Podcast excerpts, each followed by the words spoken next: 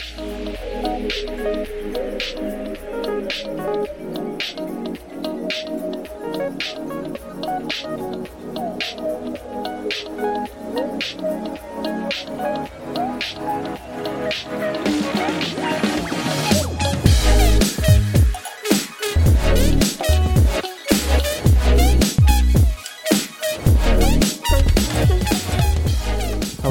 welcome to the Eclectic Folk Podcast, where we interview interesting people who might not otherwise be interviewed. I'm your host, Mr. Cat. Not my real name, but myself and my guests all have the option to use a pseudonym if we so desire, as oftentimes people will speak more freely if they feel their anon- anonymity is guaranteed. I go by the name Mr. Cat. In this, our first episode, our guest is going by the name Fatty Bear. I first met Fatty Bear at a meditation center, and once we took up a conversation, I came to realize he was a sort of force of nature, a spiritual seeker, very committed to his journey and his objectives. He has a very interesting life story, a unique way of looking at the world, and a lot to say.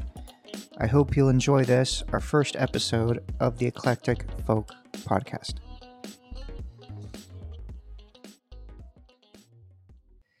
Hey, I'm here with uh, Fatty Bear. And uh, Fatty Bear, could you give us a brief summary of your background? Well, okay. I uh, was born in China and I moved to Canada uh, many years ago, and I worked uh, um, for both sides of bigger companies, United States and China. Not a Canadian company. Well, I worked in Canada, but uh, those companies are American companies. So, in uh, big IT names, and uh, most recently, I went back to uh, Canada. Oh, sorry, uh, China to work in another company, Alibaba, as you know. So they had a the biggest uh, IPO in history. Um, so I worked for those bigger names. I joined them quite uh, early. So after 15 years hard working as a manager, first as a programmer, but I worked only one year and promoted to be manager and a manager uh, many things. I graduated, promoted, and um, they sent me for training. So I had uh, the privilege to learn the overall management. So I was very lucky, retired permanently after 15 years hard working in the technology industry.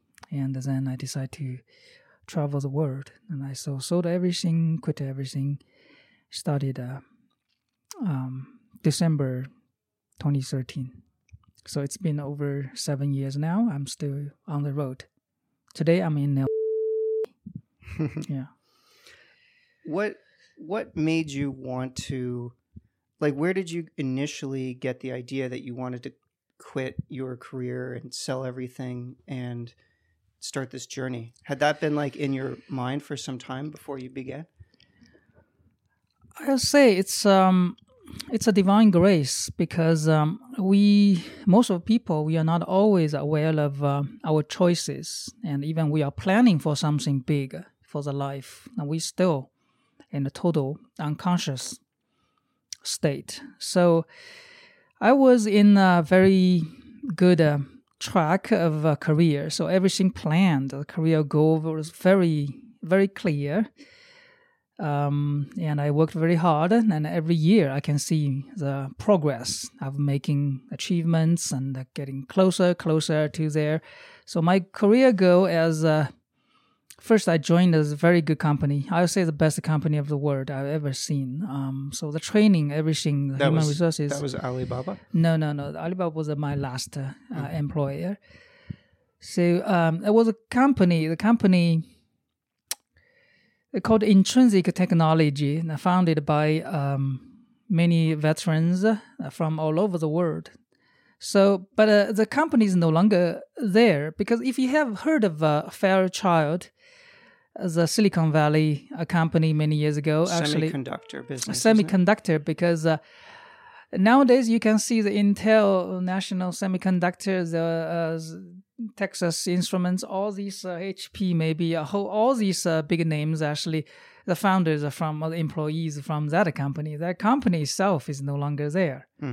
So it's a very interesting. That means it's like a school. So produces so many wonderful entrepreneurs and CEOs more than any business school, any any um you know educational organization. Mm. So that uh, uh, the intrinsic uh, technology was like just like that because I've met all these entrepreneurs, very uh, mature, very uh, aggressive, ambitious, uh, very talented, super talented people there. And I joined them. There was like 100 people, maybe 150 when I joined them, uh, 1990s.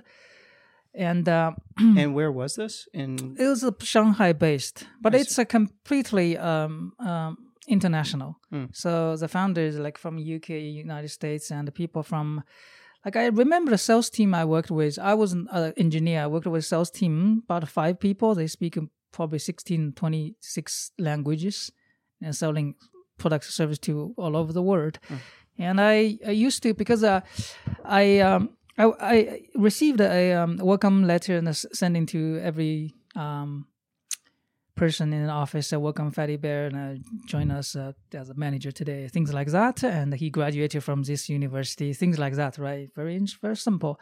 And then I met the people afterwards. You know, the people like "Oh, from that university I've never heard it before. I've never heard it before. So it was a quite a quite a good one. But uh, anyway, so they never heard it. I don't know where where did you graduate? Said, I'm from Harvard. Now where are you? I'm from Yale. Where from? I'm Stanford. I'm from uh, Caltech. Mm. Uh, I'm from probably the worst, the Waterloo. But Waterloo is actually the one of the best uh, computer university in Yeah. the world. Yeah. So then, and nearly everybody got an MBA, and it's a very good MBA. And uh, I was uh, probably in that team, uh, uh, engineering team. I was the only guy who, that time, I did not have uh, like a PhD. So it's very interesting. That that proves that I was some someone from somewhere, you know, not a very good background, but uh, I could work with them. I can do all the jobs very well.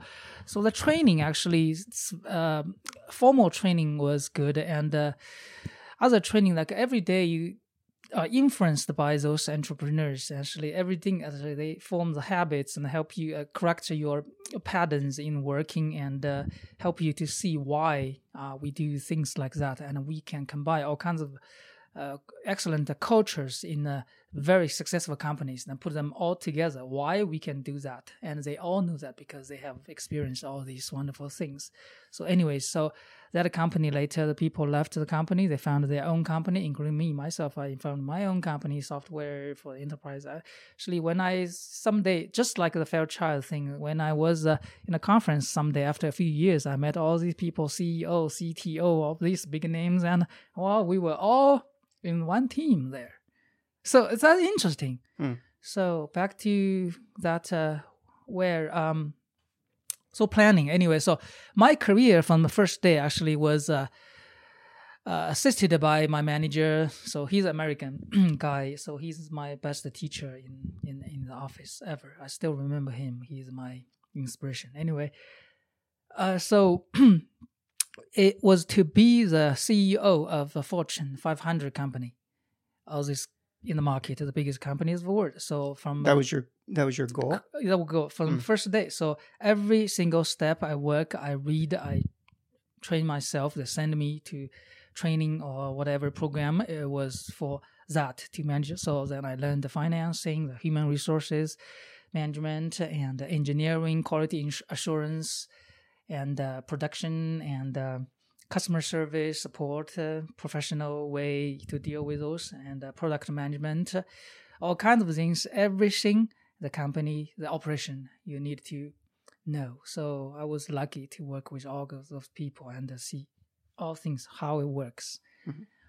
anyway, so and uh, I never doubted that until someday I felt that's a bit tired because I see the that goal is a bit against my nature, and because of my nature is gradually I can see more. And uh, someday in uh, 2012, I saw that uh, I had actually something I want to fulfill. That I want to see the world, but why I want to see the world, I don't know. Hmm. So I th- thought that oh, I'm I'm gonna buy a car and travel it, and uh, what kind of car? I did a lots of planning to compare all kinds of cars. I don't have a chance to try all of them, but I maybe a, an SUV, maybe a, just a, a, bigger van can rip off the back seats and put a bed there. Or no, should it be four by four or something like that? But my biggest inspiration from Jim Rogers, who's a co-founder with um, who um, Soros. Yes, George Soros. George Soros. Yes, yes, they were co-founder of that fund. Hmm a hedge fund, and uh, he, he, was very successful, a billionaire, and uh, um, he traveled the world a few times. Once was uh, with a car, once with a motorbike. So I read his books about traveling all over the world, and uh, including those um, hmm. um, hard times. So he, he's my uh, primary uh, inspiration. So started planning according to that. Uh, this country, I need to pay attention. This that country, which which route should I take? Things like that, uh, based on his book. I forgot his book's name, but it's an interesting book. Hmm. So he didn't go to uh, every single country. Now every time he um, visited a few countries, met a few people, and those people inspired him a lot. And then he, um, when he uh, take another uh, trip, he would revisit those people after a few years, and he can compare the his idea because he believed that what kind of change change would happen in that place of those people, and after maybe five years, ten years, twenty years, he go back there to see them again, those friends. Did and, uh, he uh, disclose to those people who he was? Did they know he was like a very successful hedge fund billionaire? No, no, no, no. Those people are just ordinary people he mm. met on the road. Mm.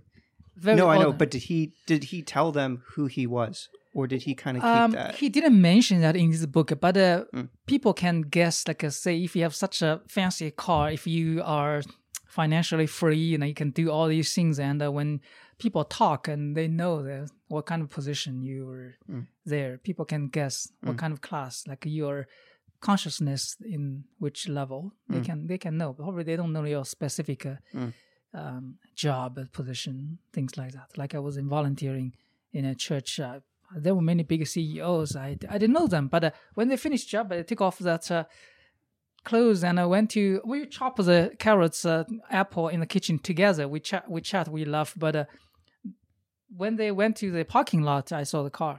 You'll see that's a million dollars car. so yes, so all volunteers, of course, you don't know them, but uh, you can guess who they are. Anyways, so back to that uh, initial planning. So I just wanted to see the world. Mm. And realized that my career thing was uh, everything was perfect. I was very young and I was already in a very a business unit ma- uh, manager, already in a very good uh, position there. I was quite young, just 30s and uh, usually you need to be 50 55 to have that position. So so i planned all these things uh, you know but later i know that all these plannings while you hit the road after that uh, all these plannings become useless. It's because totally out of your control and out of your imagination the world can offer this planet. Is just gorgeous. It's so much more there way beyond uh, my wildest uh, imagination. So, anyways, so I planned that in 2013, and uh, was your plan initially to just take a year to do that? Or? No, no, no. I would take a uh, probably 20 years, 15, 20 years oh, to wow. see every single one. So you knew when you started your journey that you would not be coming back to your career at that time. No, no, it's a uh, finish. Mm. Yeah. So we had a farewell party and uh, retirement and people congratulations they shared many things wonderful memory with me and the co-workers and the church uh, brothers sisters they all came so anyway um, but um, yeah by the way there's another thing that uh, because i have uh, i had quite uh, some stock options still there um, to have them it's about a couple of million dollars there um, if i um, kept working for six months. Just mm. a six month, 180 days, I can have that money mm. right there, very easy in my pocket. Meanwhile, I still have my wages and um, bonus, so everything good. But I could not wait for six more months. So, I, of course, that was quite a big for me because I think if I have a few more million dollars in my pocket, I'll be very safe. I'll be worry free. But why I could not wait. One thing is that I'm really impatient. Another thing is that uh, that urge in my heart, you cannot resist. I cannot wait even one more day. I want to hit the road and see the world. But why? I don't know. So later, that brought me the radical, the grand awakening to the soul's purpose. So now I'm a spiritual teacher. okay, well, before we get to that, um, let's just, I just want to keep it like chronological a little bit.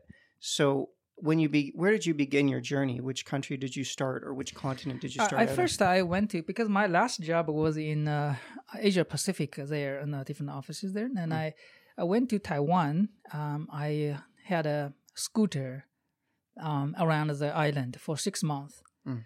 and uh, then uh, a few other countries the philippines malaysia indonesia singapore those countries. But uh, the thing that I felt that uh, was quite difficult in uh, traveling that way because you need to take a flight often, and uh, every place you need to ride, uh, rent as a as a motorbike uh, or bike, and backpacking. That is not a my comfortable way. So I decided to get a car. Mm. Get a car. That, that was the original plan. So mm. I flew to Vancouver. I bought a car and then started traveling all the way south to Antarctica. Wow. Uh, which car did you decide to buy? Uh, it's a Jeep Wrangler. Yeah. Yeah. I actually got two cars, and because uh, it's a bit uh, simple, but it's a bit complicated because I, I bought a car. The first car was a Jeep uh, uh Commander, which is a quite a big uh, three row uh, car. I can sleep inside very comfortably. But when I travel, it took me quite a couple of years. I traveled to Costa Rica uh, after Nicaragua, Costa Rica, I got very sick, and uh, everything seems uh, stuck there. So I had to sell the car, the Jeep Commander in Costa Rica, and then I uh, flew back to Canada and get a Jeep Wrangler and ship it there, hmm. and to Panama and, uh, and Colombia. It continued. So I call that car the first car the Curious one, the second the Curious two. Cu- sorry, Curiosity. Curiosity. Curiosity two. Is like the space shuttle or something, isn't it? It's not, but it's still it's nothing uh, special really. Mm. But uh, anyway, so I'm still having this car, and uh, in just uh, a couple of weeks, I'm gonna continue with that Curiosity two, the Jeep Wrangler. Hmm. Now mm. I pocketed it in uh, Lisbon, Portugal, to continue to explore Europe and drive to India. How long did it take you to get to South America from Vancouver? Did you stop a lot on the way, or did you just go straight down? Oh, I, no, no. I actually took me quite. Like I drove very slowly uh, for the uh, emission of carbon dioxide. I averagely until now, averagely I drove uh, probably forty-five kilometers per day. Hmm. So because average Canadian American drive more than fifty kilometers per day. American probably fifty-nine kilometers per day uh, Canadian a bit slightly um, lower. So I drive uh, less than 50 kilometers per day. And when I started, I tried to control that. But that doesn't mean that I, I drive 50 kilometers per day. I can't do that because I probably drive a few hundred kilometers per day and stay a place mm. uh, for a few few days mm. and uh, continue. So, what is the question? So, it took me how long? Okay. Yeah. So I arrived uh, um, Mexico, probably the year 2016, I went to Cuba and back to Mexico. It took me a few months. So I spent uh, probably three months, four months in Mexico. And uh, Guatemala um, kept me there almost uh, five months. And uh, Salvador, Honduras didn't spend much time. Belize, maybe just a few days. Anyway, so I went to, and when I uh, arrived at Costa Rica, the first phase it put me took me two years to get there because America is very big, Canada very big. So I drove first uh, to from Vancouver to Halifax, then uh, took a ferry to somewhere near Boston, Massachusetts. And, uh, Massachusetts, yes, uh, another state maybe. Uh, so I visited probably 42 states in U.S. and many museums, many art galleries, many wonderful people there. And then um, Mexico a few months, US uh, almost a year. Uh, then uh, Central America took me almost a year. When I arrived uh, Colombia, Cartagena, I put the car into a container container ship. So I arrived in the Cartagena port, which is a very beautiful place, by the way. Um, it was uh, early 2017, so that's uh, almost three years. And uh, America, uh, South America, took me another another three years, two years and a half, the whole South America. So you visited every country in South America. Not every country. Like Venezuela, I didn't go because uh, my friends in America, uh, other countries, they said don't come, don't come because it's absolutely not a good. I I did lots of research, of course. It says that if you really have some money, actually you can purchase uh, food, uh, whatever there. Actually, it's easy, but uh, security situation is it's unpredictable there, so better not go. And also, when I was almost there, it's uh, rain season. So rain season's really tough. So I decided not to go. So it, uh, I had a lot of time in Brazil, lots of time in Ecuador and um Peru, lots of time. Argentina, Chile, so beautiful. Southern Patagonia and Antarctica. I got a last minute deal, and in Ushuaia, the southernmost uh, city of the world. So I got on board the cruise ship and uh, it took me to Antarctica. Three weeks. So I visited quite a few places. Um, it's amazing, amazing place. I would like to go back someday again. What did you find so amazing about it? So the first that's uh, my knowledge about Antarctica, my imagination. It's a pure white uh, snow covered. All these things are not a not right. Hmm. That's It's my not a- imagination of it so too. so people have a uh, knowledge and their imagination about every single country everything that they haven't been there they all have these uh, impressions already Hmm. but when you got there you'll see it's different so antarctica there are so many animals the birds all kinds of uh, not just the penguins it's just uh, it's hard to describe it's just so so pure. It's like untouched by tourists, Mm. untouched and uh, preserved very well. And the animal, the ecosystem there, and the penguins, they can come so close to you, and the birds actually so close to you. And the sea lions, they can chase you. Just uh, they're not afraid of you at all. So sometimes they bite people because you're really too close, and they have to run. and I yes, and. uh Did you get out of the boat? Like, did you go on land? Or Oh, of course, of course, of Okay. course, multiple times uh, in the land. We visited uh, some uh, scientific research station, um, two uh, uh, Argentine uh, stations, and I learned a lot about the treaty, Antarctica, the treaty, how they did research, how they store food, how they live there, and one um, British, two British uh, ones, uh, and some other spots. One post office, fully functional. Uh, post office, they got everything, the souvenir, the gift shop, and people volunteers work there. Showed me how how they live, everything. It's just beyond imagination. I recommend uh, people ask me where where is the most beautiful place in the world. I it's hard to say because every place is different. But I would say Antarctica was so far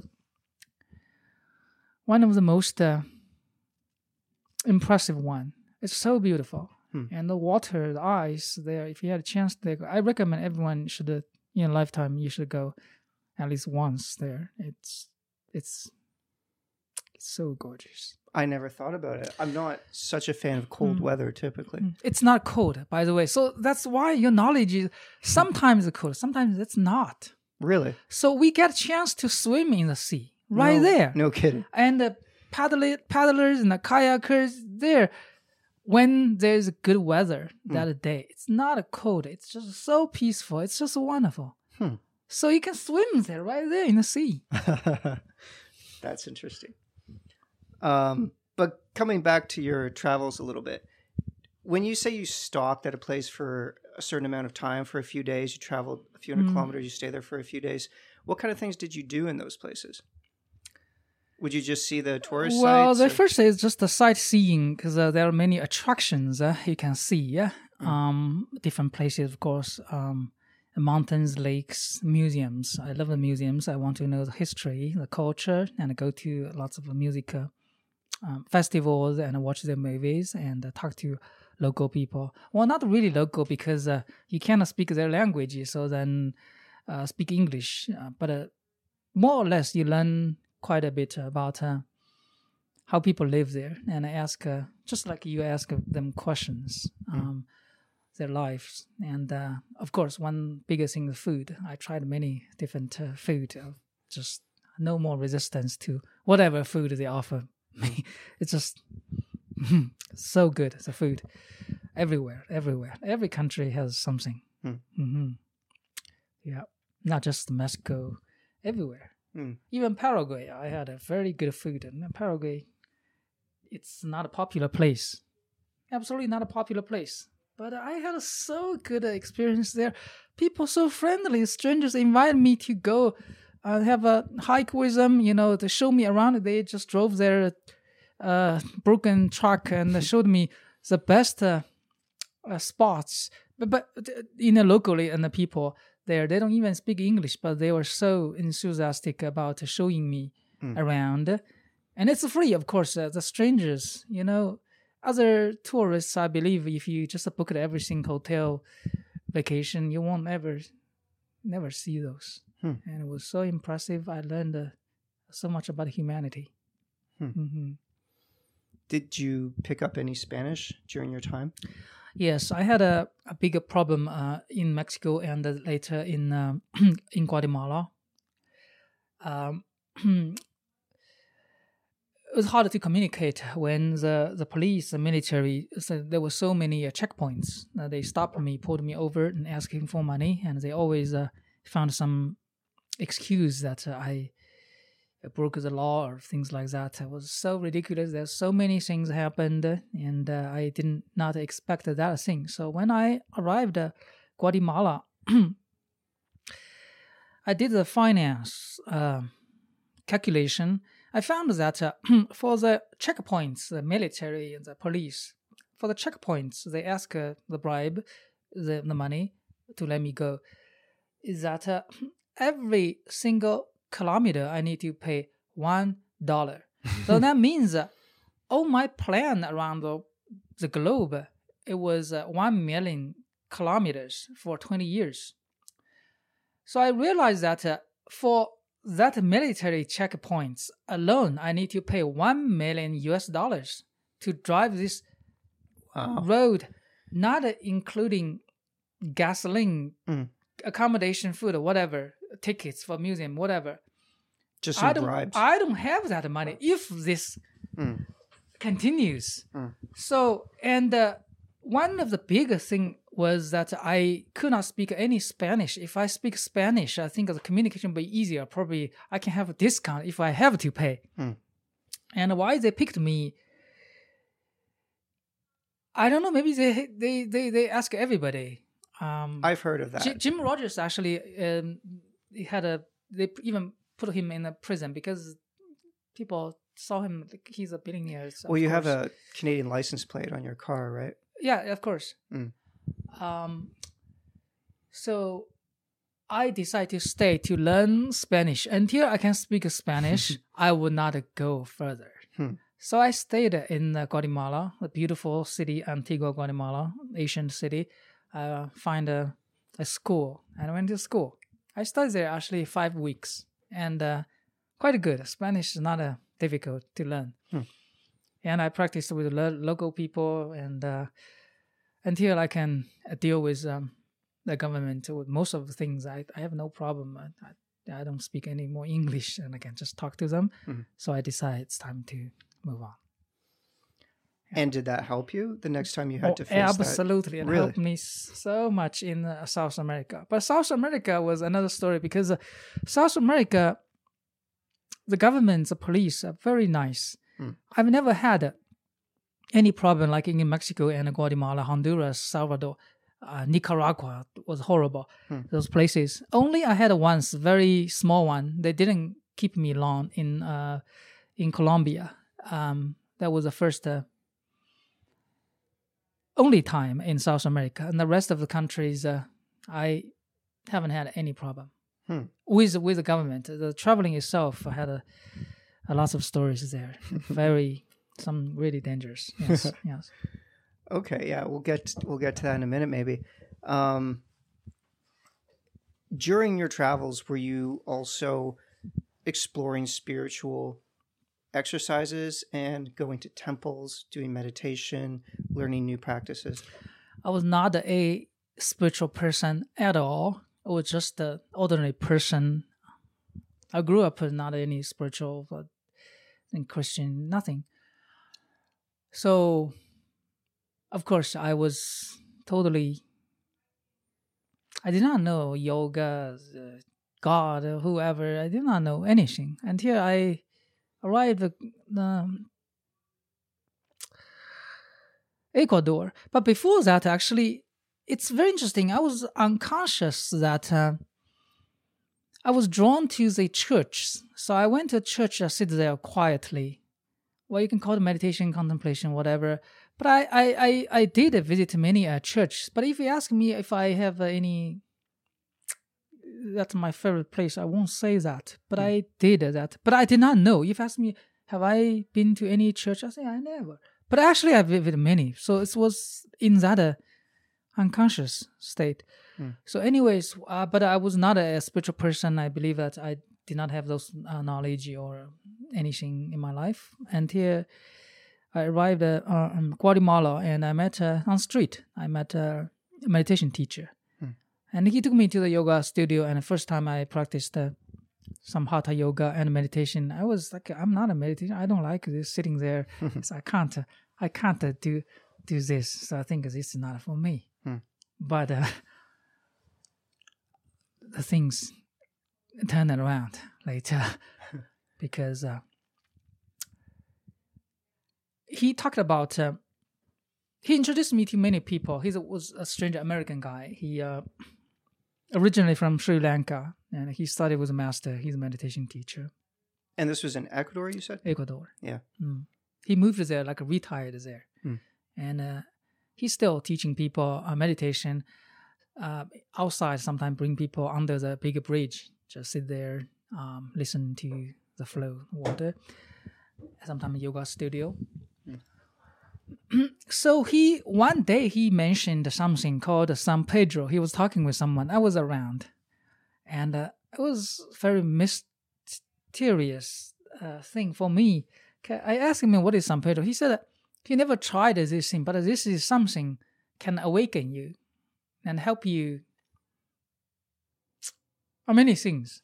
So I was very curious because my nature is super curious.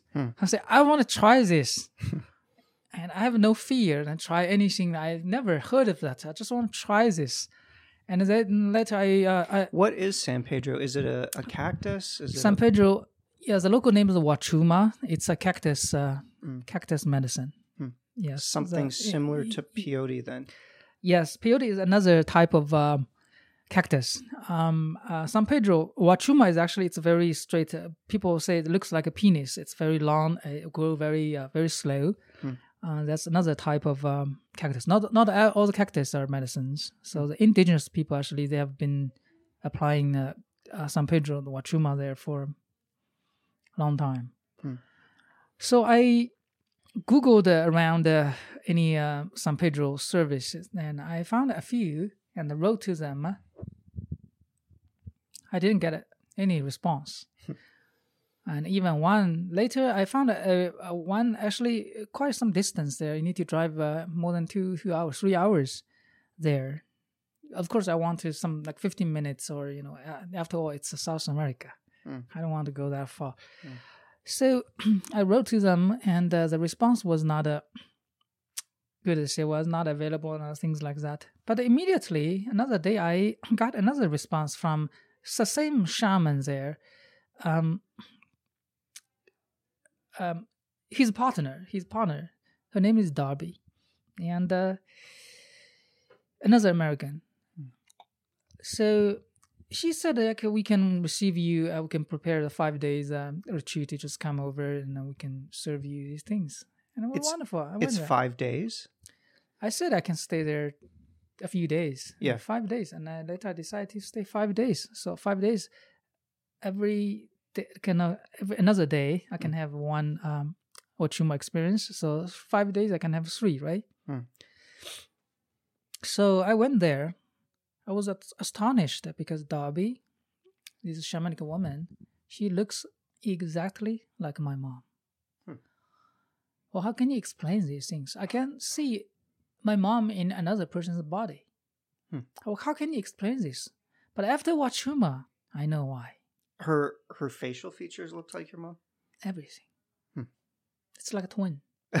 was she was she also of Chinese descent? or- Totally not. She's I believe she's from she's American. She was actress and maybe her name uh, German Hmm. thing like well, I mean the racial character is uh, is different, but uh, that is thing something's way beyond that. You see the the movement, the, Hmm. the way he talks, the her mannerisms. is yes because uh, if you just uh, like a skin color or the hair color it's not not, not like that but uh, Yeah. the rest of that it's just uh, it's incredible it's hard to uh, believe and it's hard to explain but uh, only when you have the solid knowledge about how souls the journey of the souls how they split from the uh, parent soul and you'll know they actually every soul individual soul has a some siblings there, the soul siblings, as they reincarnated in a physical body in different places, Hmm.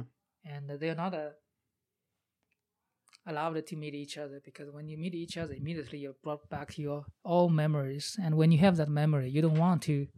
That memory is very good memory, and you don't Which want which memory? the memory about your your true identity, who you are, why you're here. So you are stuck in this uh, physical body doing the, lots of sufferings there. Um, although you're also enjoying because dualistic uh, experience. But when you have all these memories, you realize that you don't need to suffer this way. So you want to exit immediately the body.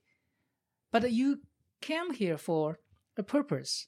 So you you should not exit. But when you have that memory, you cannot stay. You cannot continue this journey Hmm. as a human being.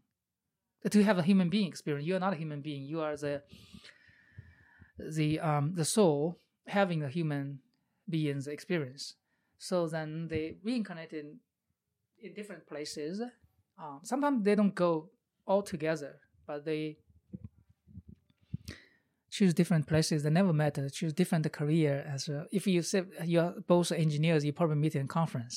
But uh, you're a carpenter. I'm a, not even a farmer. I'm a, like a lawyer.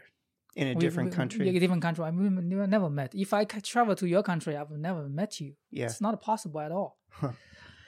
So of course, my mom and Darby will never, never meet. And some other other shaman later, some other shaman told me that uh, my mother's side is a is a shamanic uh, lineage. Hmm. My mom, of course, she's not a shaman. She's just ordinary woman. So, but her lineage, that side, uh, brought me lots of such a bigger thing. Do you mean she has people in her family who used to do things like that? I don't know her family, my, my mother's family. I know nothing Mm. about the, the ancestors there. But uh, a shaman, not a Darby, another shaman, um, told me that uh, I ha- have those influences from my mother's side, which is shamanic uh, Mm. lineage. Mm. So I believe her her ancestors, uh, her grandfather, who who knows, it's a great shaman, Hmm. and that's uh, Darby is from the soul family, soul family, not a physical. This. Anyway, so I had my first Wachuma experience was a radical and totally awakened me, and as a past memories, I can see uh, different things because uh, my biggest problem was uh, that I did not know the problem there. So my biggest problem was that I believed that my parents didn't love me. Hmm. And I'm not worthy, I'm not lovable. So, for a kid, how much I want my parents' love. But how can I have their love? I must make myself worthy. I must uh, Be Do- successful. do something. Hmm. So I must be successful. Hmm. and I ch- achieved a lot. I did a wonderful job. I was the best student all the time, every grade uh, in the schools, and uh, absolutely excellent student. You know, I, I believe all the teachers uh, they had a very impressive time with me. Oh, is this such a student? Anyway, so but I did not know I was doing that to prove that, uh, hey, mom and dad, look how excellent I am. Please love me. I did not know that. Hmm. But Wachuma shows how much they loved me. They have done everything they could to love me. But I could not see that because I was totally blocked by my ego. So much sacrifice they've done. It is like a, I want a, the latest iPhone. It cost one thousand dollars. They were very poor. I just want that.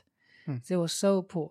They could not even spend two hundred dollars for that. It's not affordable.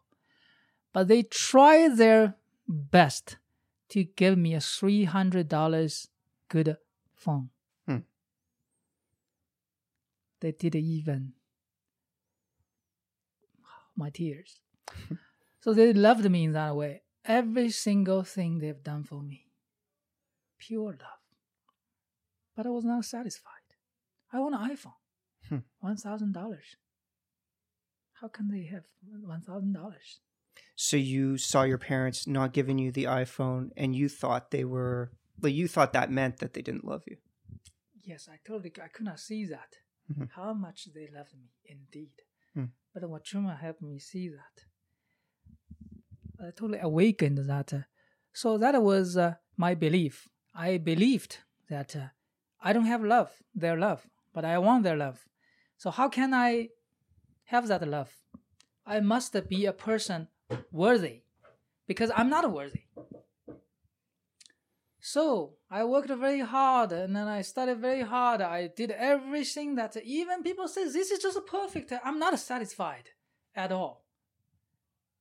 So that's why my career was so successful. Academic, all these records were so successful. But I'm not happy with that. You see, it's a huge problem here. Hmm. I want love. I want because this is that. Look at this resume. Look at this list of achievements. Please love me. It's never enough, I guess. It's not never enough because I told totally don't see that. I Yeah. could not see that. Mm. But now I see. And from that moment, So was it the first Wachuma? the first, very first one. What First what did you see in that experience that made you realize that they loved you? Well, at that moment, I could not describe, but now as a spiritual teacher, I can explain very simple. so, that experience, we call it a timeline healing. Hmm. Time timeline healing is that uh, the medicine brings you back to re-experience everything you already know. So you know it's not illusion. You have experience very solid, and it's your memory and it's your impression. It's just there. Hmm. But uh, you interpret that uh, in a different way because you are totally in unconscious state. You don't know who you are, why this happened. You don't know people's efforts. So when you re-experience that exactly same thing in that state without the distraction, you are free to see the truth. The truth is that you are so much being loved. You are not in lack of anything. And uh, I learned that uh, I am worthy not because what I have done. I am worthy because who I am. It doesn't matter how excellent jobs I've done or how horrible jobs I've done. It doesn't matter. I am worthy, I am the beloved child of God. My parents did love me. It's extraordinary love, not just ordinary. Absolutely. So, timeline healing is that uh, you have so much memories there, you can recall them, but this memory you cannot gain that um, the perspective, the true healing power you can gain from that memory because uh, you are in a state you cannot read them very well. So Wachuma, my understanding is that it can remove all the distractions there. And from soul's perspective, you can truly see that, the truth. So timeline healing is not just uh, by medicine. There are many um, healing techniques nowadays. Many healers actually are doing this. They can bring you back to the past in this lifetime or another lifetime. They probably appear in your um, dream, but everything is that you're so familiar with that happened in your life. So you re experience that and you see totally different things and you realize who you really are and you awaken from that and uh, changing what you do so that's a timeline healing. If you Google that, you'll find many uh, techniques and uh, medicines. Sometimes may bring you back there, and sometimes not. There are different uh, ways. It's very intelligent. It works the way that best fits you. So after the five days on this little retreat, doing San Pedro, coming out of that, how did you feel? I feel so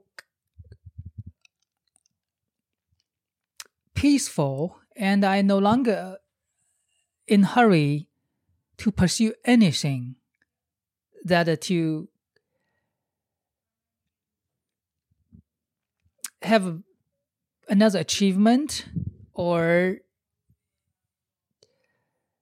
have very high standard in life in everything I do so I feel very uh, relaxed, so that I could because I can uh, I can accept whatever outcome there. But before it was so stressful. You know, I lived a decade. It's a very stressful job because I cannot accept anything other than the best of the best. It was very stressful, but I did not know. But now, see, whatever that comes to me, I take it. I'm so relaxed.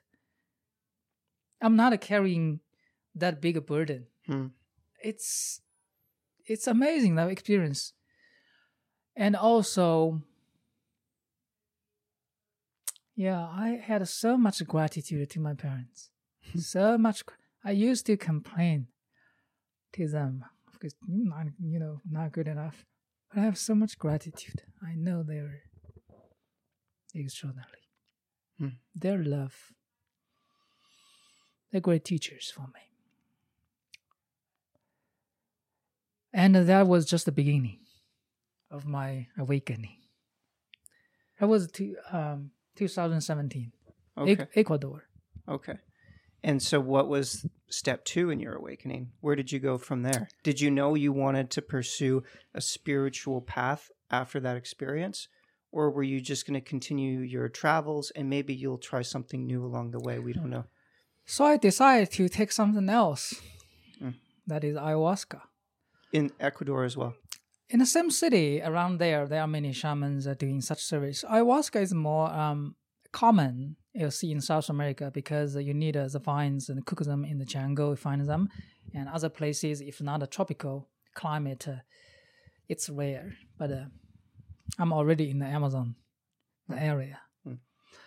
So I found just nearby a, a city called Cuenca. It's a very popular tourist city many American Canadian retirees they choose to live there for the rest of their life. A beautiful place. So there was a shaman in a beautiful community. I went to there. Um, I had a another retreat ayahuasca, and uh, another big awakening. That time was about um, my career path, my uh, purpose uh, this lifetime, why I came here, why I picked a the parents, why I choose uh, that country to be born, that family and a career, all these things. So that showed me everything I did in this life was to prepare me to be a spiritual teacher. No doubt, absolutely, one hundred percent. The ayahuasca ayahuasca sh- showed me that all these things. Why you did that? Hmm. why, why, why, why? And I got my answer. And uh, I cannot agree more because I am a spiritual teacher and everything I did was a preparation. Hmm. I'm ready to pursue this career. So I remember that when I was in a company, I said I was an okay manager because I know many people they do their professional jobs uh, really better than me. But I I did one job was so good. I, I, I taught uh, in uh, I share something or sometimes I share something like about management about uh, my viewpoints uh, about the market products and the industry. In the company and in company we have uh, like uh, schools or whatever seminars or workshops. So the senior managers sometimes they would uh, uh, host a workshop. And uh, all people can sign up and come um, listen to him and uh, interact. Mhm. so that school there was organizer actually uh, arranged many um curriculums on workshops there and uh, she invited me once to try that and i shared with people and the people the students of course all my coworkers uh, different departments bigger company the, feedback was perfect. Like a five star out of five.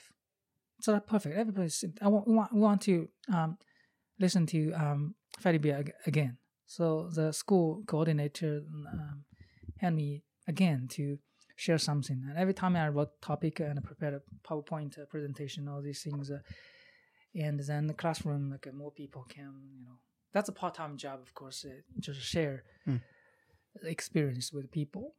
Later in the outside of the company, I had a few times so every time like uh, people just they so enjoy talking to me and listening to the things i i share and the feedback they get a feedback. So i was already a good teacher there but i did not know Hmm. that. So ayahuasca showed me i'm a spiritual teacher and uh, that's my soul's purpose. And i enjoy so much while teaching no matter what. And uh, more than anything else, I enjoy that. Sharing the truth, sharing whatever I learned from life with people. That's the biggest joy. Hmm. So, from there, I started uh, not as a teacher because I still had no idea what to teach and how to teach and uh, what to teach. There's still lots of uh, uncertainties there. So I continued traveling from Ecuador to Peru to places. Yeah, that's my a teacher's training.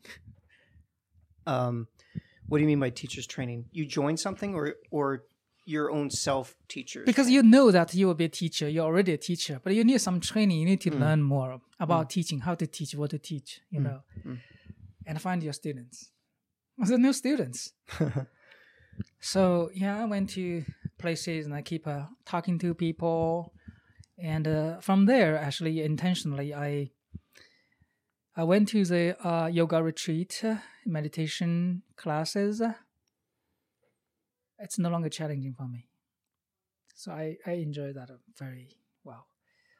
And uh, I had a few more um, ayahuasca experience in uh, Peru, Sacred Valley.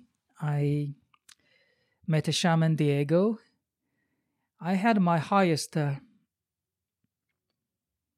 consciousness uh, in in his ayahuasca ceremony, and uh, everyone else beside me was very good.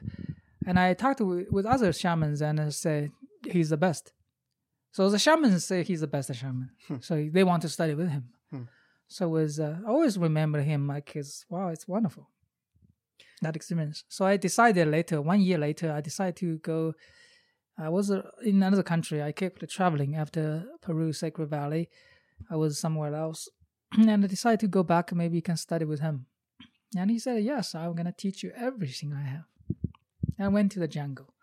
It's a jungle. You cannot uh, take a bus there. you have to go to the fly to the town. The town in Amazon forest, and then, then took a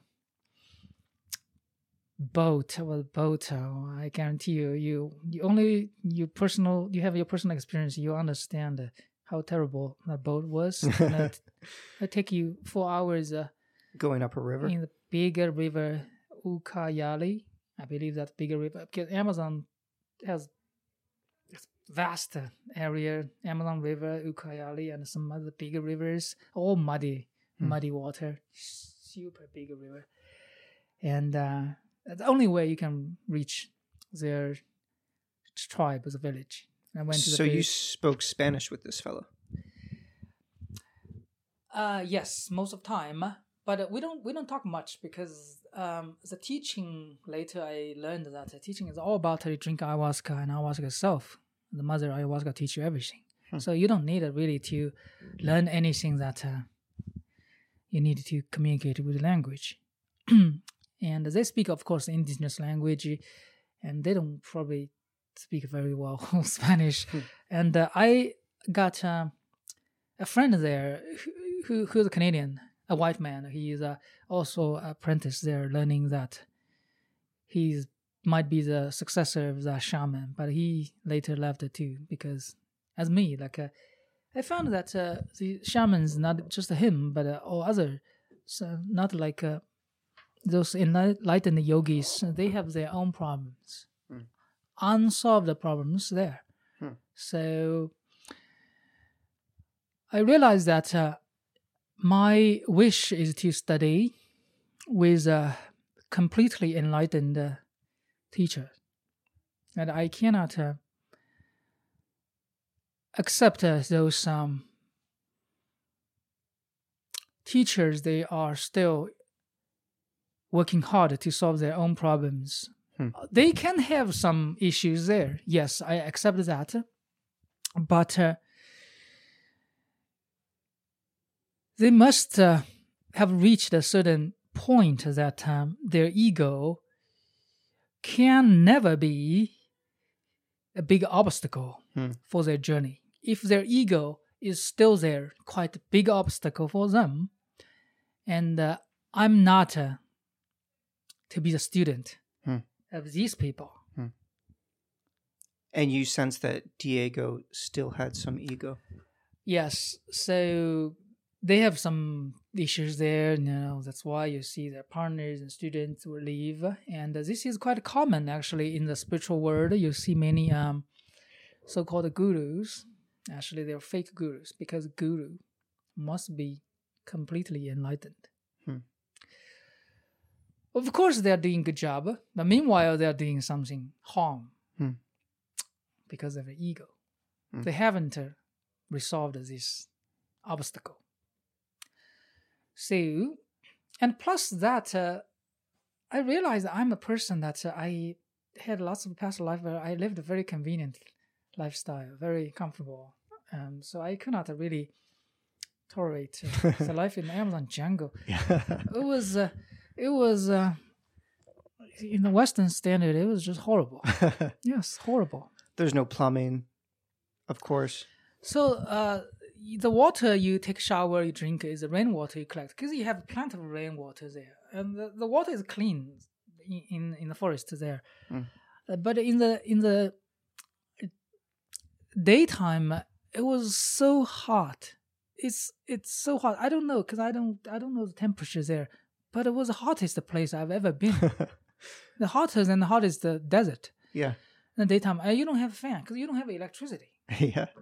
in the night it's a bit cold that's the dry season but uh, the in the night the whole mattress you sleep sleep in maloka the traditional the ceremonial place the whole mattress was wet and the mattress if you just push it you'll see the water comes out from the mattress and you sleep right on the water and the mosquitoes of course Yeah. you have a mosquito net, but mosquitoes everywhere. The big mosquitoes there, so it's probably more dangerous than uh, those. I got a mosquitoes bit me in Mexico. I therefore I got dengue fever in Mexico.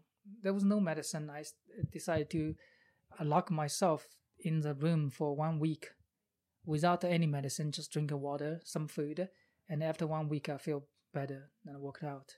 Mhm. I survived. So there are many mosquitoes there and uh, uh, many animals. The good thing is, of course, exotic f- uh, fruits, the food, and you cannot even ha- have the name, and they were so delicious. But uh, but uh, the thing is that uh, well, you need to walk on the muddy uh, place for that pretty uh, one one mile or two. Walk walking up twenty minutes. You need to wear the the boots like uh, here, and it's swamp. So you after the rain season, the place becomes a swamp. So it's harder really to pull out your your foot. And so all these things like uh, there's no internet and it's, so hot you cannot do anything, you cannot read, you cannot do anything. Hmm. Right? You cannot exercise in the daytime. So in the nighttime, of course, I drink ayahuasca. so what you can do? It's just a, it's not a it's not a a place for people living. Yeah, maybe if they had never experienced something else, they're used to it. But hmm. coming from first world cities, it's it's hard to adjust to that. Surely. Yeah, I, I learned that actually. I so now I have more tolerance of that. It was like uh, I was in the Amazon River in, in Brazil. Uh, on the boat, uh, we sleep on the hammock. It was so cold. Everybody was happy. It was not not for me. I was because it was super cold. You Mm. sleep in a hammock in the night because it took me took you along the river for a few nights, and I had to go back to my car in a sleeper sit actually in a, in, a, in my car. My car was in that ferry boat, Mm. and then everybody the boat actually has a drinking water, so everybody drinks that water. Uh, when I had that water, I had a bigger problem. The flu or something, I had a diarrhea and a, a big headache or the fever. It, it almost died. but that's a drinking water for the people living in the Amazon rainforest Yeah. and uh, it's it's good for them, but not good for me. Uh. So I went to Peru to the jungle was after that, so I already had some tolerance. Otherwise, I could not stay there a day. Yes. So anyway, so I realized that ayahuasca is not my my thing. Uh, so, but I learned a lot. Uh, ayahuasca told me to pers- uh, pursue something else. Did you realize ayahuasca was not your thing, or just the the teaching Uh, experience? ayahuasca is a great thing, but uh, it is another another thing for me. Hmm. Um, I prefer something uh, more simple. Ayahuasca is not very simple, and um, um, my resistance to her is huge. Hmm. But but of course, uh, after that resistance, after the pain, I gained a lot. So it's very fair. But I don't want to have that uh, very dualistic uh, experience. I don't want to enjoy that much by suffering that much. I want something really simple. Yeah, I've heard from some people that ayahuasca experiences can be sometimes very painful, very dark. And of course, you're throwing up, and maybe you have diarrhea during that time. My when they have their very painful experience, very dark darkness, even hell, is that their own uh, projection of their own mind. I've never had that because I'm already in a place that those people, those things are I dissolved completely. Trust me. Mm. So my suffering is not a the experience I was itself. My suffering is a physical experience. When I have that medicine, my stomach, the whole body, have the resistance to this medicine. Hmm. So this is horrible medicine for me physically. So, but uh, when I can accept that physically inconvenience, the spiritual journey, no exception. Every time was fantastic. But I still, I decide I don't want to exchange for that. I want something better. Later, I found out mushroom. Mushroom for me, it's much easier. San Pedro is not a. I have lots of resistance to San Pedro too. Sometimes I I I, I purged, um, vomit. You know, S- sometimes I feel just physically uncomfortable. But uh, mushroom is much easy. So yeah. So that was a clear message ayahuasca herself told me. This is that you don't need to force yourself. I know this is good. You gain a lot here, but uh, go for something else. Uh, you really enjoy it. yes, I'm free to go. So you left there, and then where did you go? I continued my journey in uh, Brazil, later uh, uh, French Guiana, Paraguay, Uruguay, Argentina, and uh, um, 2019 I shipped a car, put it in container to Europe. Hmm. So last year I spent uh, almost the entire year in Europe. Unfortunately, the pandemic uh, thing happened. So after nine months in Europe, I had to return because, uh, yeah, I need a, a break. So now I spent a little bit time in Canada. I'm ready to go again to continue.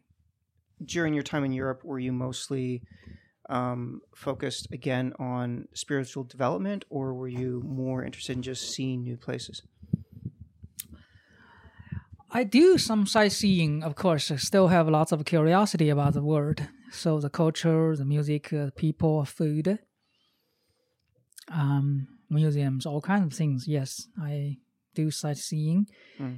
And uh, um, another bigger thing is bigger than that. That actually, in terms of time I spent on that, uh, was uh, the ashrams, the churches, uh, and the uh, retreat programs, uh, some yoga program, uh, and um, other things. And you can do that online. I didn't do many online because I don't like, uh, you know, talk people online. But I've met uh, uh, some people, excellent uh, teachers and healers uh, in different countries. And I had time uh, with them and learned from each other. I traveled with some of them, long or short. So I learned uh, lots of about history because they told me lots of things about their country. So without them, I won't know that much about a country because, after all, I'm a outsider. Hmm. Yeah, if you have a, a few weeks, a few months, even a few months, you won't know that much about the country. That's so much. But uh, they traveled with me and they shared so many things to me, good or bad, whatever. so I learned a lot. And um, I see very interesting things, West and East Europe, uh, and South. And I located a few places actually in the in the future. I might uh, build a school there. I I found a few places, so I need to finish the rest of the country to see them, and I make a decision where that might be. What kind of school would you are you interested? Are you going to start? Yeah, it's a, it's a yoga school. It's a combined yogic paths: um, Bhakti yoga, Hatha um, Bhakti yoga, Raja yoga, Karma yoga, and Jnana yoga. And we do the balanced uh, practice, not just the one thing meditation or just the physical thing or work. We do all of them, very balanced. So that, of course, you can spend uh, more time because you have a preference to this type of uh, yoga practice more. So you spend more time on that. But we Mm. have some other things every day. Yeah, I can spend time on that. So I want to build uh, the, the, the, school in uh, North America, Europe, uh, eventually every continent, every major country, so then people can have access to um, the resources uh, to connect with the teachers, the healers, the shamans, musicians there, and for their spiritual advancement. Hmm. Yes, I haven't seen such a thing. It's a really um, balanced. Uh, it seems like uh, every uh, retreat center or school they focus on something specific. Hmm. They even put it uh, as the only thing Hmm. They teach, they share. So I feel they're good, but uh, I need something else. Hmm. So that's uh, my idea. I want to be in such an environment with balanced practice. I can access all kinds of uh, traditions, uh, teachings, and meet all kinds of people. I believe this is a place many people will enjoy it. Do you believe that all or most religions have um, something valuable to teach people? The great Guru Swami Sivananda said, all these religions, the essential part are same. The differences are not essential.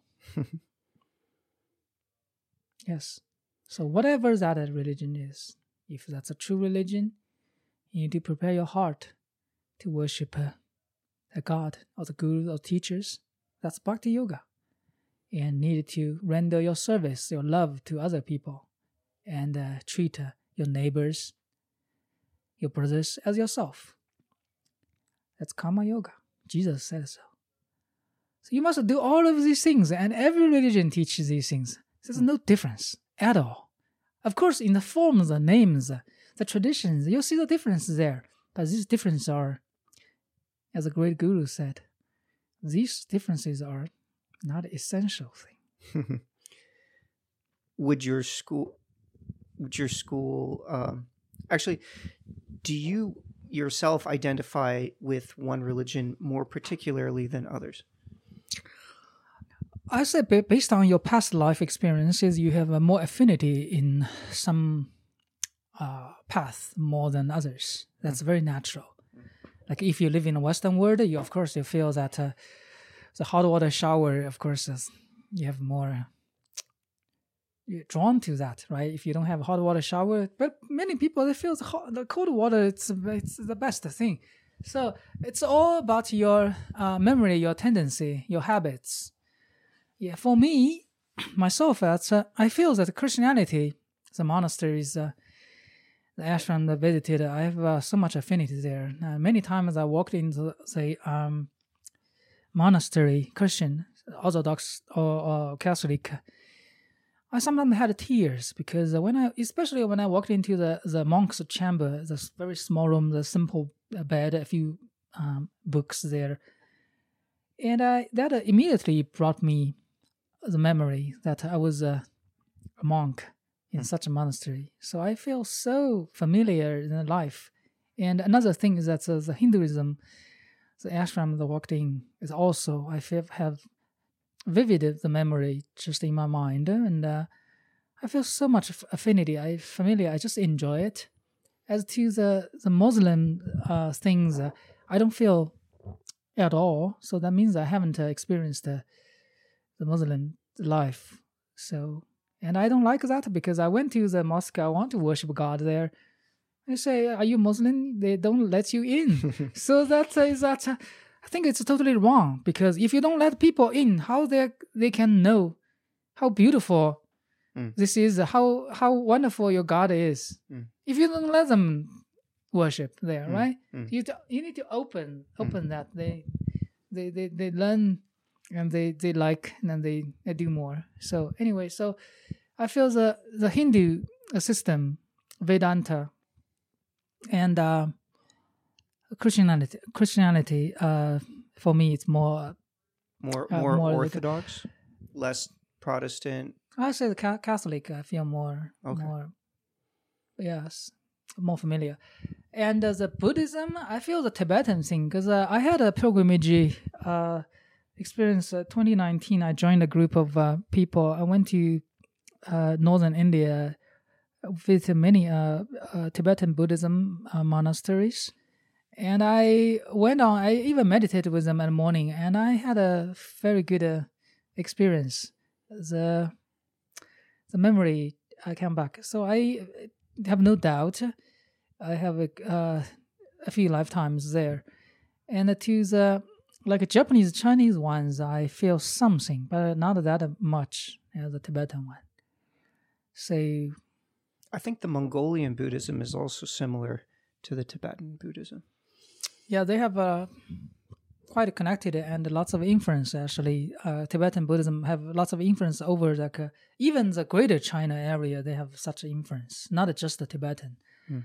people so i feel that uh, much so now my practice is been basically um, the, the vedanta the hinduism that that system india um, thing and um, some study christian thing Bible was part of uh, that, but not a big. Uh, the, there are some uh, channeled books uh, from Jesus. Um, Joshua ben Joseph, Jesus, we call him Jesus. So uh, currently, we have some wonderful channeling books from his teaching. One is a most popular, I believe, that's uh, uh, in Miracles. Hmm. I've heard of that before. Yeah, it's a wonderful book. And uh, another th- book uh, I'm studying is uh, the way of mastery. I'm, I'm not familiar with That's that. also directly from Jesus Hmm. channeling. Okay.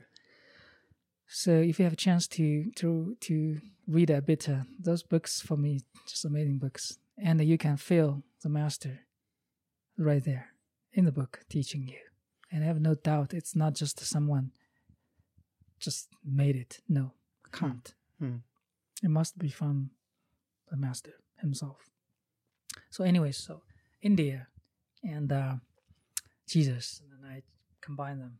More Indian Hmm. thing. So this lifetime, Have you heard of the term Christ consciousness? yes. What does that mean to you? For me, Christ consciousness is a clear understanding and conscious of who you are. The Christ means a child of God. So when you are so firmly, clearly, crystal clearly aware of that truth, your true identity, you are the Son of God. You are in the Christ consciousness. Christ, Jesus, he knows he's the Son of God. But we we are all sons of God or daughters of God. Do you think? Great sage Ramana Maharshi said, When you realize you're the Son of God, you're the child of God, there are no other people. You are the only Son of God. All other people are illusions. This is what he said. That when now you are in this state of consciousness and you see there are many others, individual beings there. When you are in that consciousness, you don't see anybody else. You only see God and you. You are one. This is a great guru, great sage Ramana Maharshi, he said. Have you experienced that for yourself? Yes. For about half an hour, when my my father, the master, well, I didn't realize he's a master. He appeared in the vibrational form again, and he initiated me on this um, yogic path. And to be his successor, I realized that that was so pure, such a pure consciousness that I'm the beloved child of God. What were you doing at the time that you had this experience? Were you meditating? Were you doing Well, that was a deep meditating state, Mm. very deep. And uh, I think I tuned in to that uh, frequency, and my father, my master, appeared, and he initiated like me. visually appeared or or you just felt his presence? Everything, all these things are actually in the mind. But Mm. if there's an observer, Mm. if there's an observer right there, say, without, uh, of course, disturbing anything, just to look at that, and this observer would notice there are two beings and they are interacting, and they even talk. But when they talk, this observer can only hear one person the voice another side he cannot receive. That's why many books actually when these uh, masters they introduce uh, how they received their initiation from their masters. There were quite a few books i later i found that uh, they first they were alone. Like me i was alone. So they were alone and uh, they heard.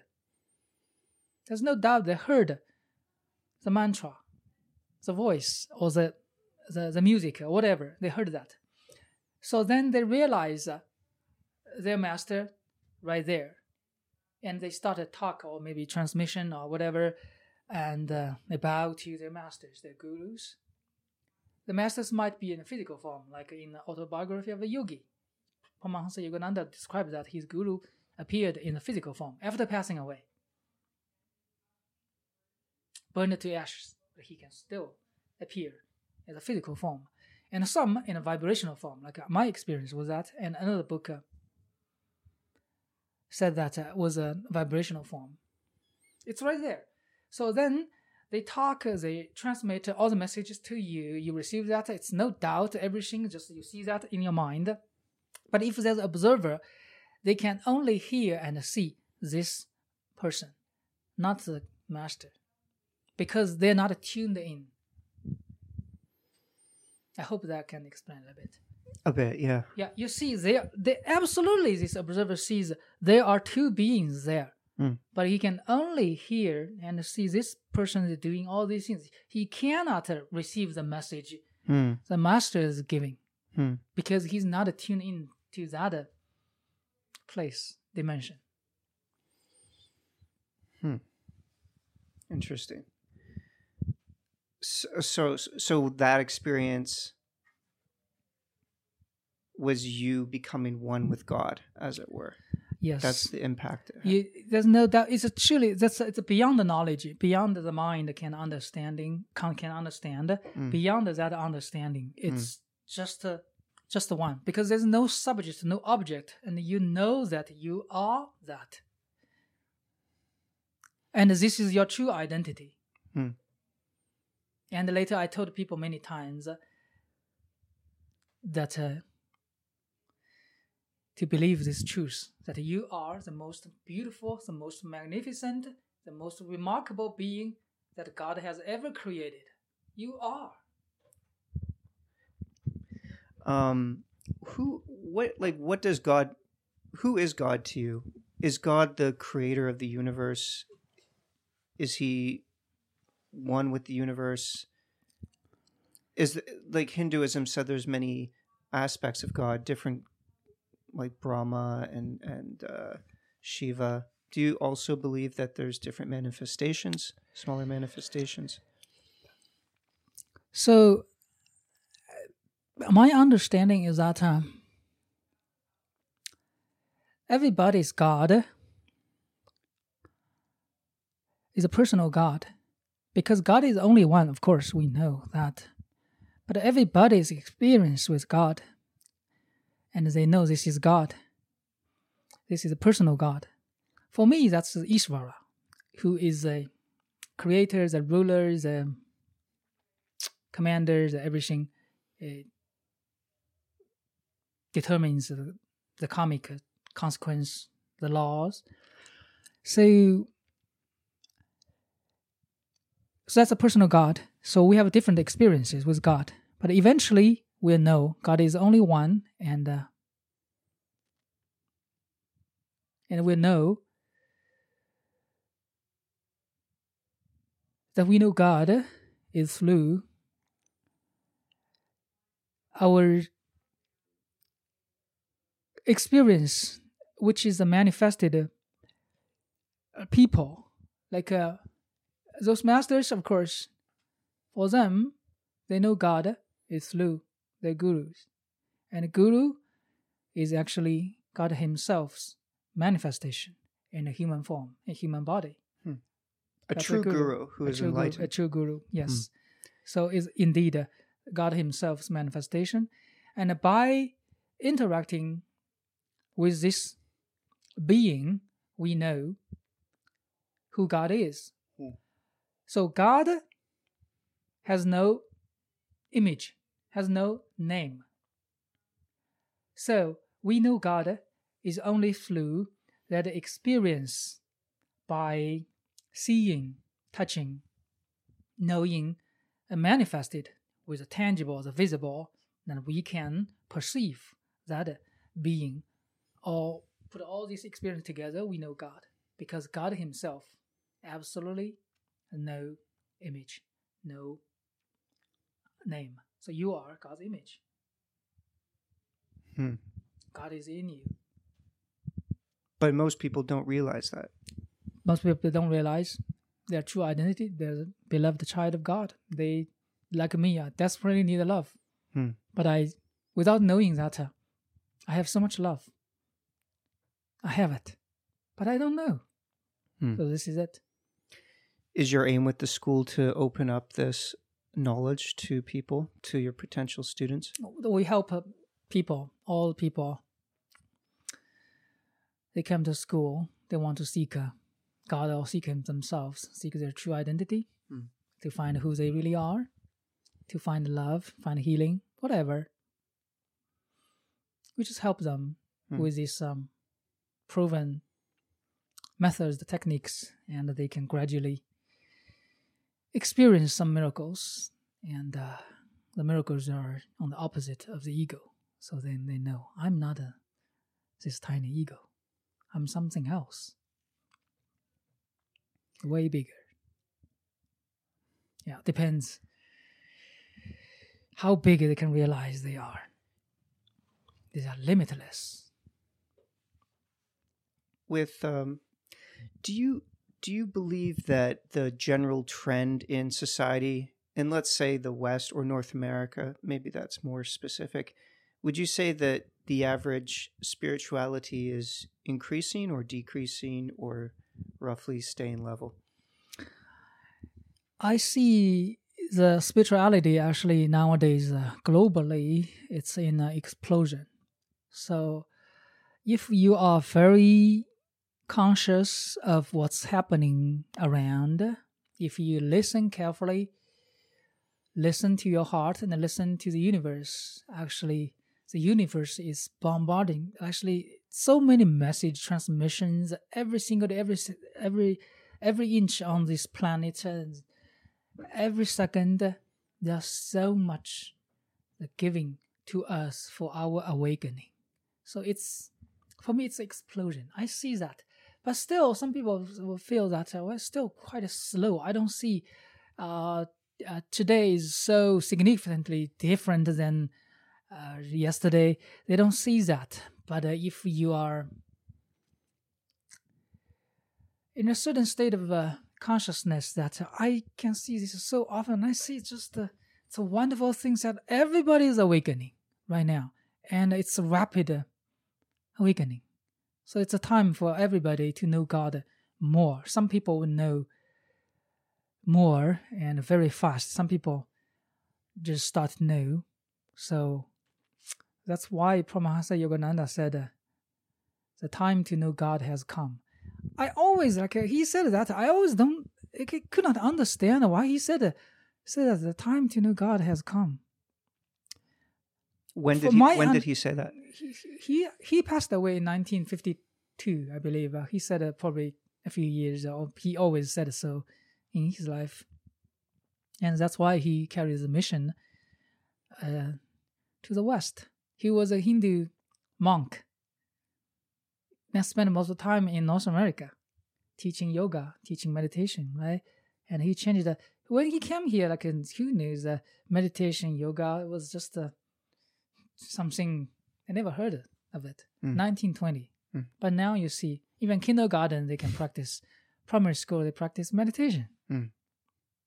So, and he when he was born, he was a the baby, and his guru guru said he, he he will go to America if you read his book. Mm. So, and the great guru Babaji actually planned all these things, who oversees the whole galactic uh, evolution.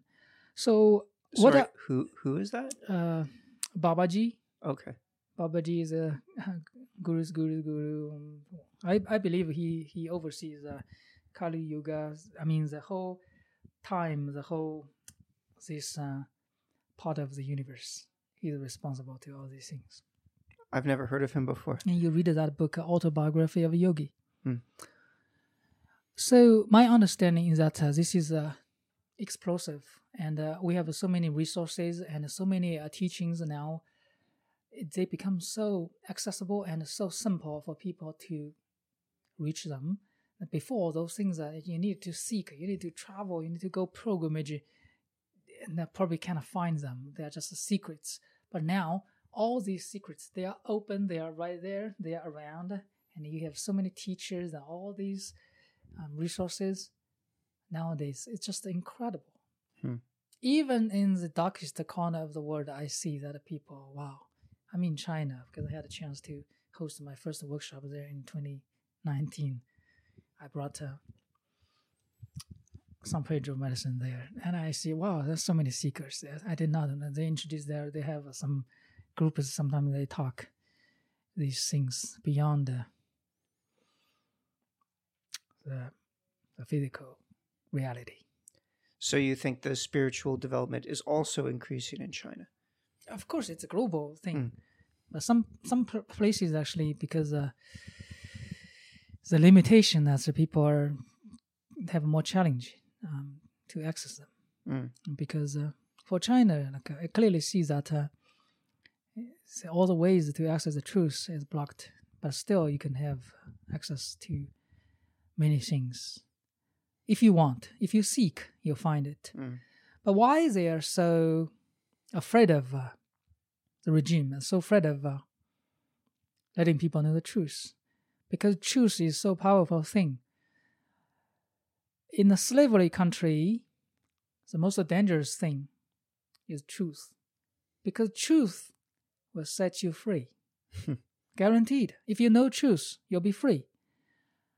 And if you are free, the slaves are free. What about the the masters, the slave owners? Hmm. They'll lose them. So they will not let the slaves to know the truth because once they know the truth, they are free. So that's why the truth they try their best of the best to pre- prevent the people knowing truth. Did you have the same opinion on the Chinese Communist Party when you were living there, or did you, when you left, you could see more objectively the situation and it caused you to? Uh, when I grew up, uh, I was born in China in 1973. I was not quite aware of all these things because I had a privilege. I lived, I was raised, I lived in a master's family, a completely enlightened master's family. Your father. hmm Mm.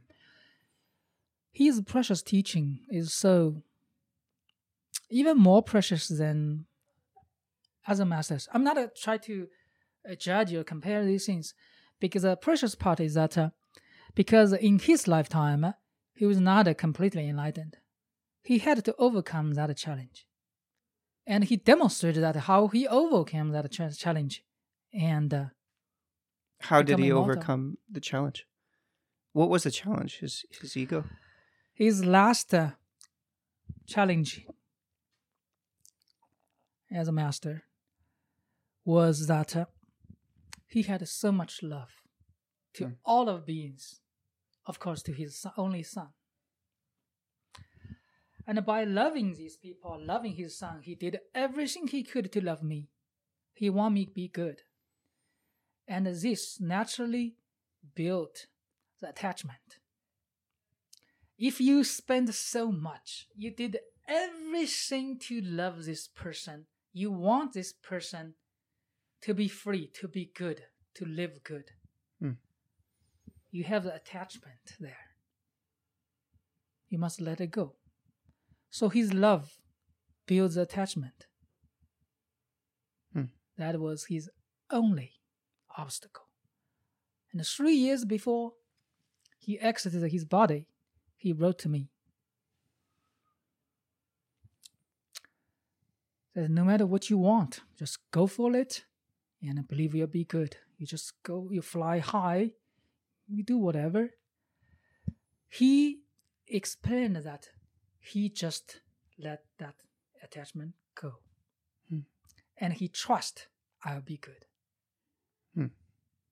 Because he did everything, like as a parent to the kid. Mm. Everything I wanted, but if your kid did something wrong, the parent uh, would uh, worry about that. Uh, what, what if a kid uh, goes to prison? The parent is, of course, they don't want that.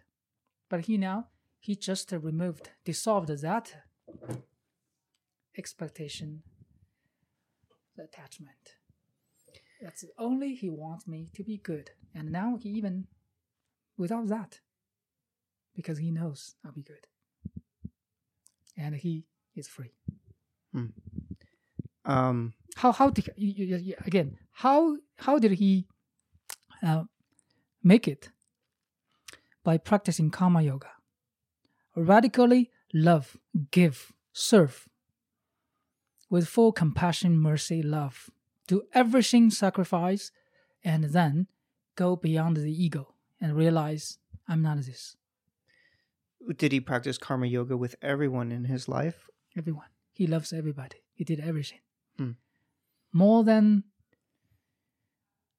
people can imagine. Can you give a, an example? I know you say he loved you very much, but some like someone else not in his family what what is something he did that that moved you that made you notice that There are so many. For example, he was not a rich person. Hmm. Very humble person, made a living Hmm. there. Hmm. And people needed some financial help, and he always give. And people, of course, well, you give me five hundred dollars, I write a I owe you for you, right? Hmm. So I had a five dollar, five hundred dollars from you. I mean, he had quite a few of those, Hmm. and um, when he was leaving, actually, he still kept that. I, he did not just pass it to me. Hey, son, go find those people. Hmm. He didn't even he did not even mention that. I just found there. Hmm. Just put it out. Hmm. I don't need to know who. I don't need to know how much. I don't care. But again, he's not a rich person at all. He didn't use the money for himself. Very simple thing. Hmm. He he didn't. He never mentioned that. Hmm. He didn't even look at that. yeah i think my grandma was maybe in some way practicing karma yoga in her own way she was also a very generous giving person humble as well The great karma yogi. I witnessed that. Twenty years. It's incredible. Then ego free. Huh. Actually, freedom is not free to do whatever we want. Freedom is be free from the ego. The ego is the biggest uh, obstacle. Hmm. So now he's free forever. Free. we we came to this subject because we were talking about your opinion on the CCP. We kind of went off uh, talking about your father a little bit, but the context was you grew up in this environment. So I, I grew up in environment actually because the guru builds an environment that you do not know any other things. You only know love, all these things. Hmm. So I was not quite aware of uh, what's happening there. Even on the Middle East, I could see, but uh, it's not. A, it's like a far, far away. Hmm. So now, uh, when I have lots of uh, mercy, when I look at people and some people I knew, although I, we don't have lots of connections there, I left there permanently. But uh, it's uh, very clear because CCP, the Communist Party of China, is a is a very extreme um, manifestation of that um, the darkness, which is um, the belief, the belief system, the belief that uh, the separateness. So Separateness. the the ego, so the ego's um, um, the journey in the deeper, deeper darkness. So actually, these people they live in fear, and all fear-based uh, belief that will bring them all kinds of these uh, experience, negative, the negativities. But uh, in the center, that's a fear.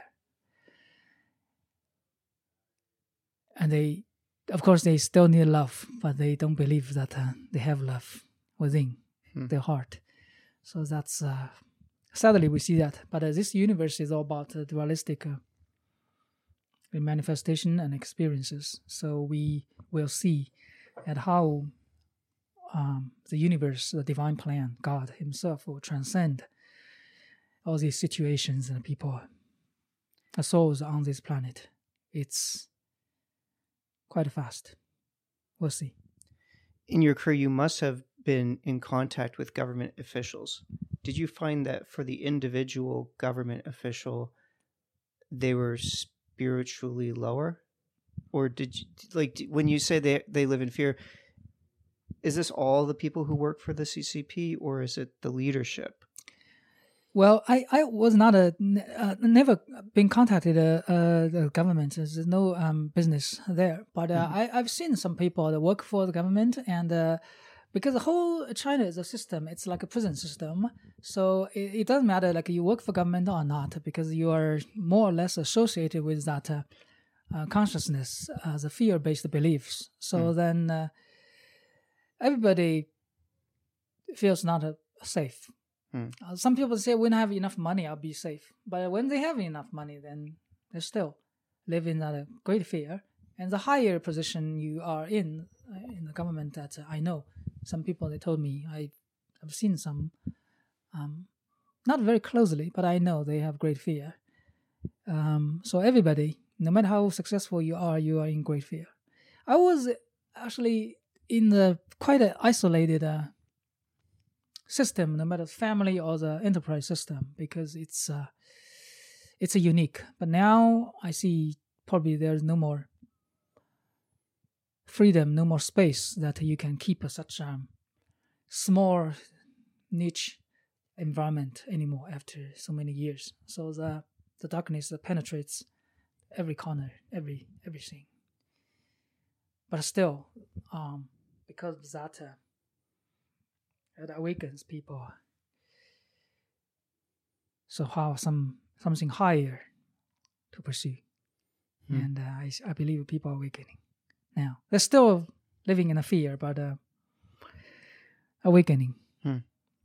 All right, so it sounds like you're optimistic on people's humanity's path. I'm very optimistic because God is good, and I see these uh, good things. And we, um, Paramahansa Yogananda's guru, Sri Yukteswar, wrote a book. I forgot the name of the book, but uh, he says actually we are just we entered uh, uh, from Kali Yuga to Dwapar Yuga. Yoga, uh, yoga is a the thing is about uh, is not just stretching and uh, not yoga. Y U G A. oh, Yoga. okay.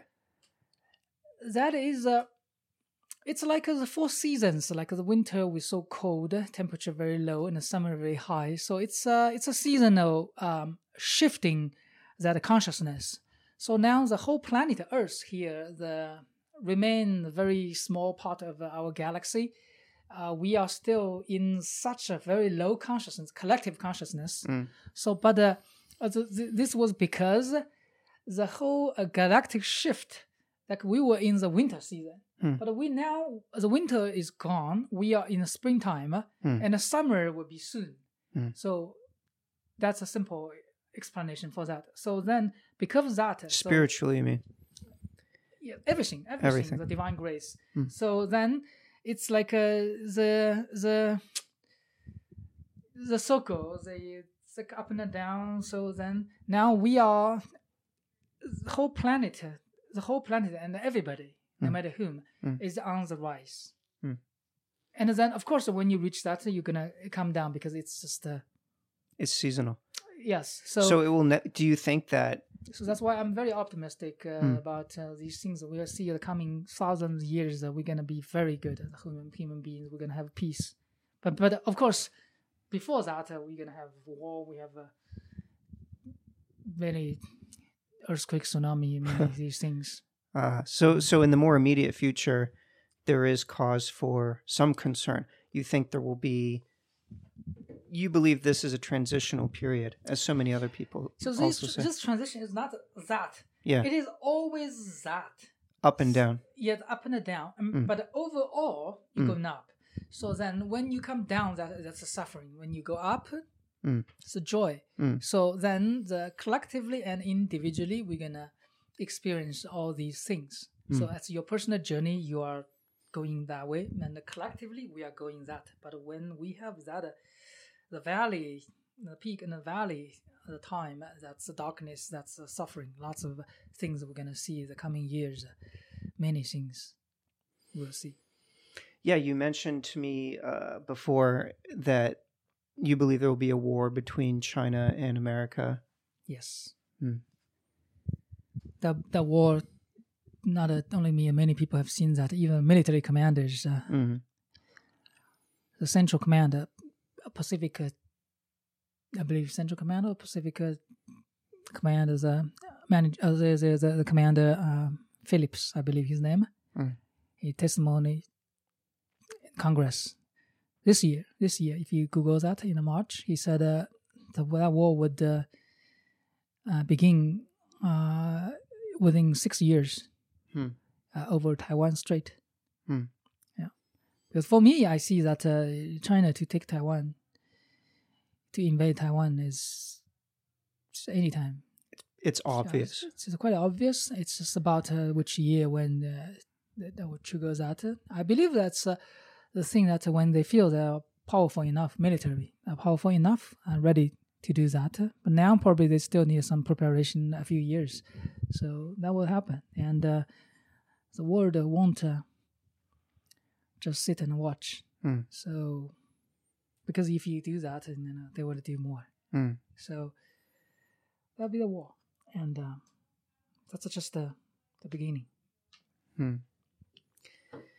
In the next 100 years, do you think overall this will be a time of great struggle? I see actually after uh, 2050 and after the um, Chinese Communist Party um, being dissolved, like uh, they will be no more, no more such uh, darkness, and the whole world uh, would uh, have peace. Um, and the people would uh, turn to after suffering from the big war and uh, many other natural disasters and people turn to the heart inwardly they will seek all things and they almost everybody will realize that what they need they should not find outside. They should go inside Hmm. to find. And they have it. And they know they have it but they just need to find it. And some they found it they share with other people. And more people will find it and uh, gradually everybody on this planet will believe this. When that happens, do you think that we will ascend to a new level as Yes, a yes, as a the species? collective consciousness that we'll have peace Mm. for a few thousand years now, no more war, Mm. because nobody would go to war. Mm. Nobody would just believe those things, um, use violence. Yeah, um, yes, as a collective consciousness arises, and we have more and more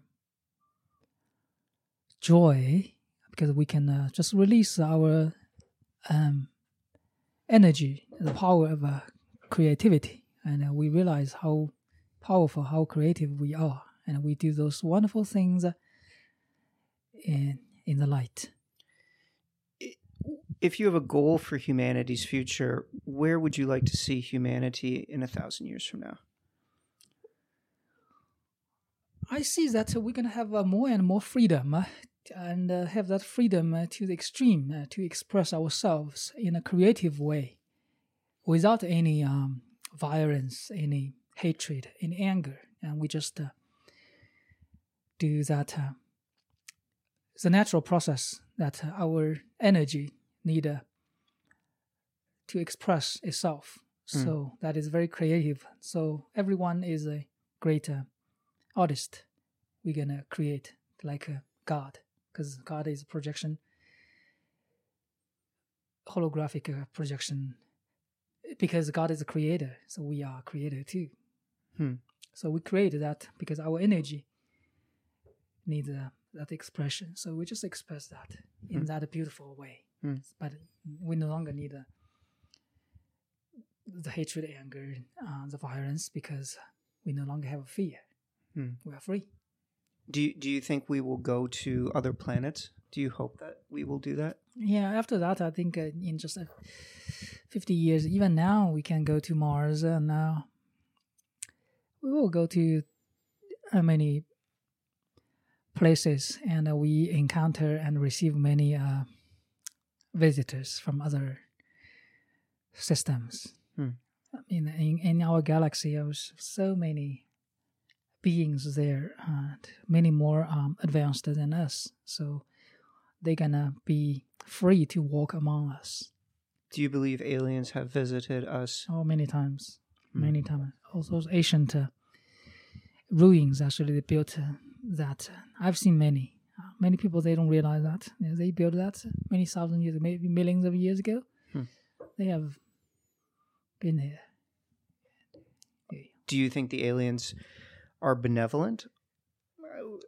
Do they have positive motivations for interacting with people? They are just uh, like us. They are benevolent. They are uh, in the darkness. But uh, for now, uh, this part uh, of the galaxy actually, the benevolent beings actually the prevalent. They, they prevail.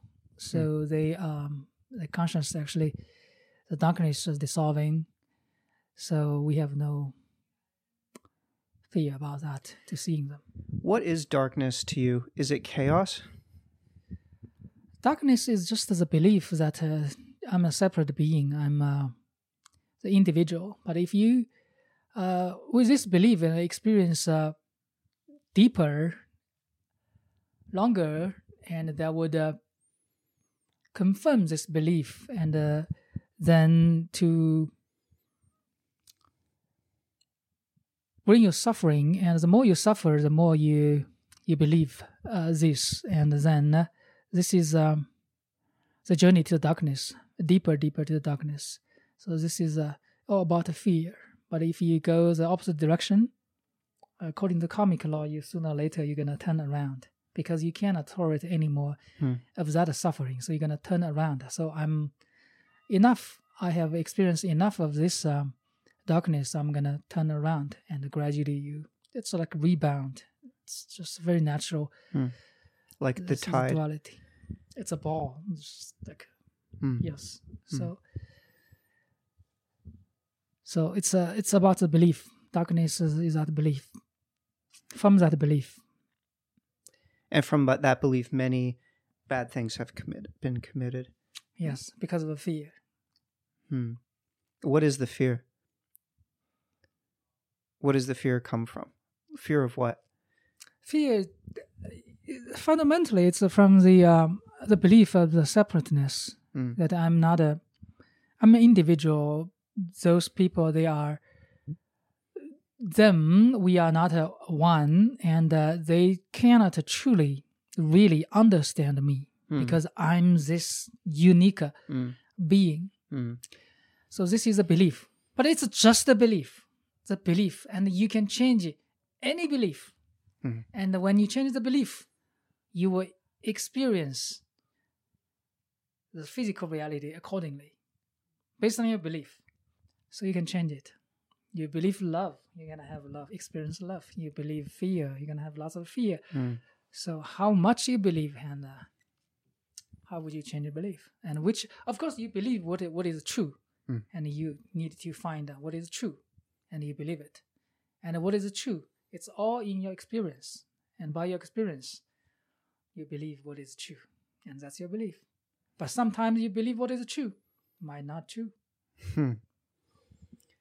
Hmm. Very interesting. Um, on that note, uh, maybe we can wrap up. Do you, do you have anything more you'd like to say? Anything you want to mention? Nothing special today. I think we have talked about a lot. Yeah, very good. So if we can have another time to talk about uh, something else. We'll have a many things. second episode Yes. next after you come back from Europe. Mhm. There are many stories actually in traveling. It's uh, just uh, amazing stories. I never expected that, but uh, it happened. So I learned a lot. We can talk about uh, all these things, spiritual, whatever, another time. Okay, sure. Um, yeah, I'd be looking. I'd be looking forward to that for sure. Yeah, I had a great time, Fatty Bear. Oh, I, one one quick question um, for the people who may be listening: How did you get the name Fatty Bear? People might be confused about that. Yeah, that. after awakening, actually, I realized that my true nature is just a, a panda bear, a fatty bear. Your Uh, spirit animal, so to speak. the uh, not spiritual it's a nature actually because of very simple and uh, very happy just like a panda in wh- whatever circumstance he's happy you cannot take uh, his joy away at all so I'm very simple very happy and um, that's my nature and uh, Hmm. yeah so I got a name Cool. hmm All right. Well, it's been a pleasure speaking with you, Fatty Bear. I had a great time, and I hope people listening have learned something as well. my pleasure talking with you too And we look you. forward to hearing more about your schools. thank you Thank you.